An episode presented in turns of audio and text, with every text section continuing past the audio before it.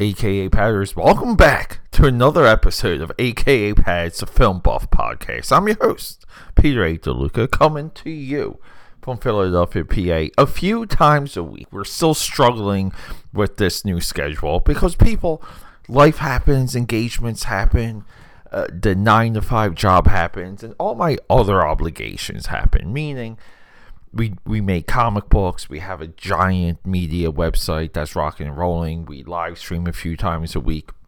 We do a lot of things, and to continue your support of me, and believe me, I'm nothing but grateful for it. You can go to akapad.com, see what's on the homepage, click around, come back, give me a review uh, drop me a line however you're listening to this because even on akapad.com we're building out uh, the talk section which is relatively the podcast section and you will be able to hone in on producers or actors or themes uh, very much like uh, the aggregation you would get at your netflix home screen.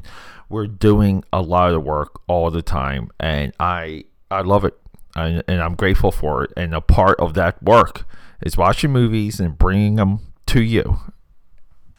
And right now, we're talking a good one. We're talking bodies, bodies, bodies. And the wild thing is that a lot of you are going to see this poster and you're going to roll your eyes. It's a 2022 movie. But you're going to see the, the poster of bodies, bodies, bodies. And you're going to just say to yourself, oh, Pete Davidson. I'm sick of Pete Davidson. Well, luck, guys, so am I. But this is not a Pete Davidson movie.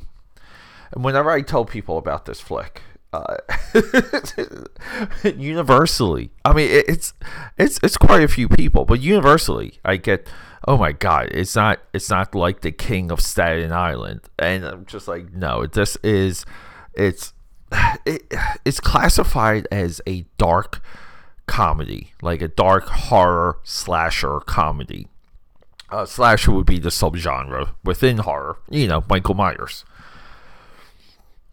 And I never quite get dark comedies because, because they're almost just like dramas with a few more jokes that are never intended to be jokes. Like they're almost like situational.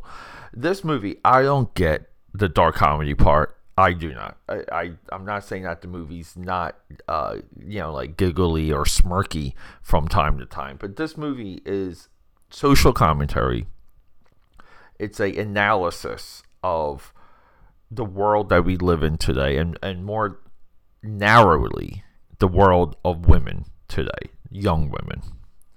It, it's not definitive, it's not final.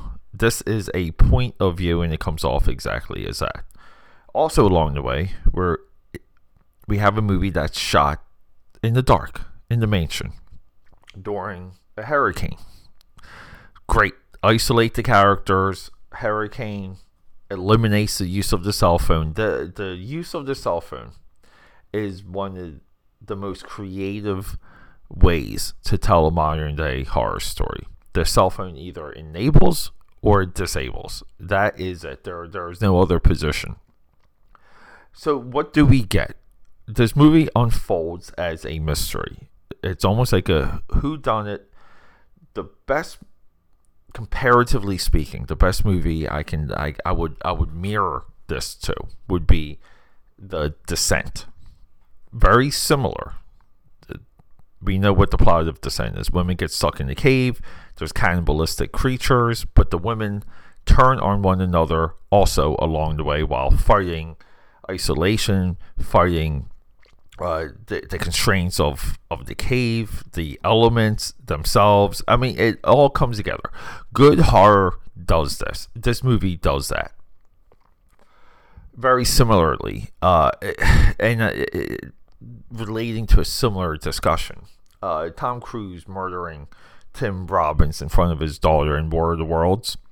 Uh, a lot of people criticized uh, that part of that movie because it it's it was a deviation from everything else that we got, and you know it just didn't quite fit. And uh, the more I watch War of the Worlds, the more I am drawn to that scene and to that sequence because it is uh, it is humanity. It is the most humane you know uh, pun intended there. But it's it, it shows us, you know, it like it, it really shows us shows us what what we can do and who we are. And bodies, bodies, bodies does that. It, it holds this mirror back up to the audience and basically says like, what would you do in this situation? What would you do in the midst of a murder? A murder that you were convinced that happened, and therein lies the hook of the movie. This movie has a gotcha at the end. This movie has a revelation at the end. As soon as the storm clears, the sun breaks the clouds, daylight hits, the cell phones come back online, and we have a revelation that you cannot see coming, that in effect was set up in the beginning, and it's comical. You know, not per it's it's not Charlie Chaplin comical, it's not Chevy Chase comical, but it's it's comical that we are here now because of this reason. And I'm not even going to spoil the movie. I'm not even going to get too much into detail about why I think this movie's significant, why I think it's great. Uh, this movie is a must watch. Check it out. Uh, I'm pretty sure I, I, I forget if I watched it on. I'm pretty sure it was Paramount or Peacock. One of them has. Uh, forgive me, everyone. One of them has an A24 section. I, I want to say it was Peacock and and I've been on a deep dive but going through the A24 stuff. Uh, coming up, just for example, we will have the Florida Project, we will have Red Rocket, and we will have Pleasure all coming up. And, and I believe it was all from that same section. I don't, I believe so. But between the two, look, people, it's people it's it's a streaming war scenario when it comes to home entertainment but it's also a, a streaming renaissance and i love having all these different available uh, platforms big shout out to our filmmakers by filmmakers i mean look uh, I w- looked into a little bit of this movie. The writing seems to have been contested. There seems to have been a lot of back and forth to exactly how this movie could have been credited because it, it did develop off of a spec script in 2018. But Sarah DeLappe, she's our writer. She has stage production experience. She has skin in the game. She's been around. Uh, I believe she uh, she wrote The Wolves off 2016 off Broadway. Uh, uh, you know like there's some similarities. So a lot of times when people come up through stage and and, and they land on screenwriting, uh, they they have efforts that are equal to like single room uh, sequences and, and plays and, and limited setting plays. And and everything in bodies bodies bodies does scream on stage because again we're in a single house. We only have a few rooms. We only have um you know like a couple different settings. But uh, along the way you know we can have very good monologue or or dialogue or you know sometimes it, it is monologue but but we these characters can share who they are in these uh, very intimate settings and that does completely come through. And then is Halina Reijn this is our director. She is a career actress. She uh, uh, often on the film buff podcast we herald the people who uh, are career professionals because it's that's the lifeblood of the industry. It's not it's not the Brad Pitts. It's the people in the membrane that that are between the particles that um you know keep the gears going. That get enough skin in the game along the way uh, to where when they get a bigger chance and a bigger shot. And and I would say at this point, uh, it's not so much the green light. It's not so much that they got budget, but getting someone like Pete Davidson attached uh, is a huge big deal because Pete Davidson is a marketing machine. Uh, him he him attached to anything, and producers high and low respect this. This is why he gets so much voice work. Uh, you know, like look, his his his voice work and the attention that he got for Transformers: Rise of the Beast is evident enough. Uh, people roll their eyes thinking he was in the movie, and I would just have to tell him, no, no, no, he's just the voice for one of the robots, and they would just be like, oh, thank God. But he, he, he's divisive. He gets that type of attention, and him being in this movie certainly helps it. And look, look, people, uh, I'm willing to give King of Staten Island a second shot.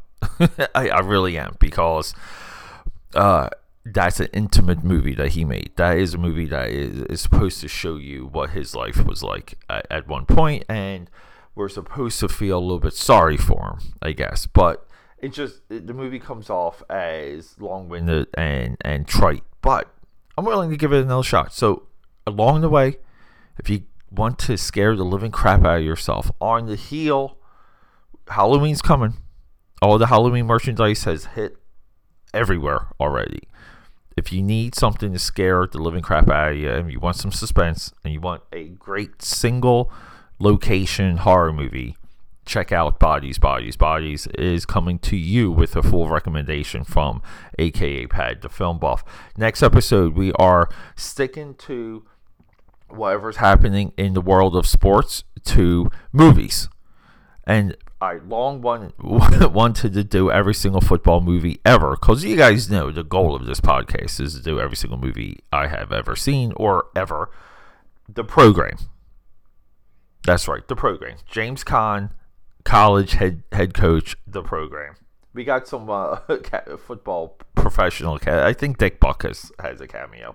But all right, people, rock and rolling. We're doing the program, and then uh, I'm projecting we're we're going to hit 2023's Inside with William Dafoe after we hit the program, and then uh, I think we're going to do Florida Project, Red Rocket, and Pleasure. Rock and roll, guys. I love you.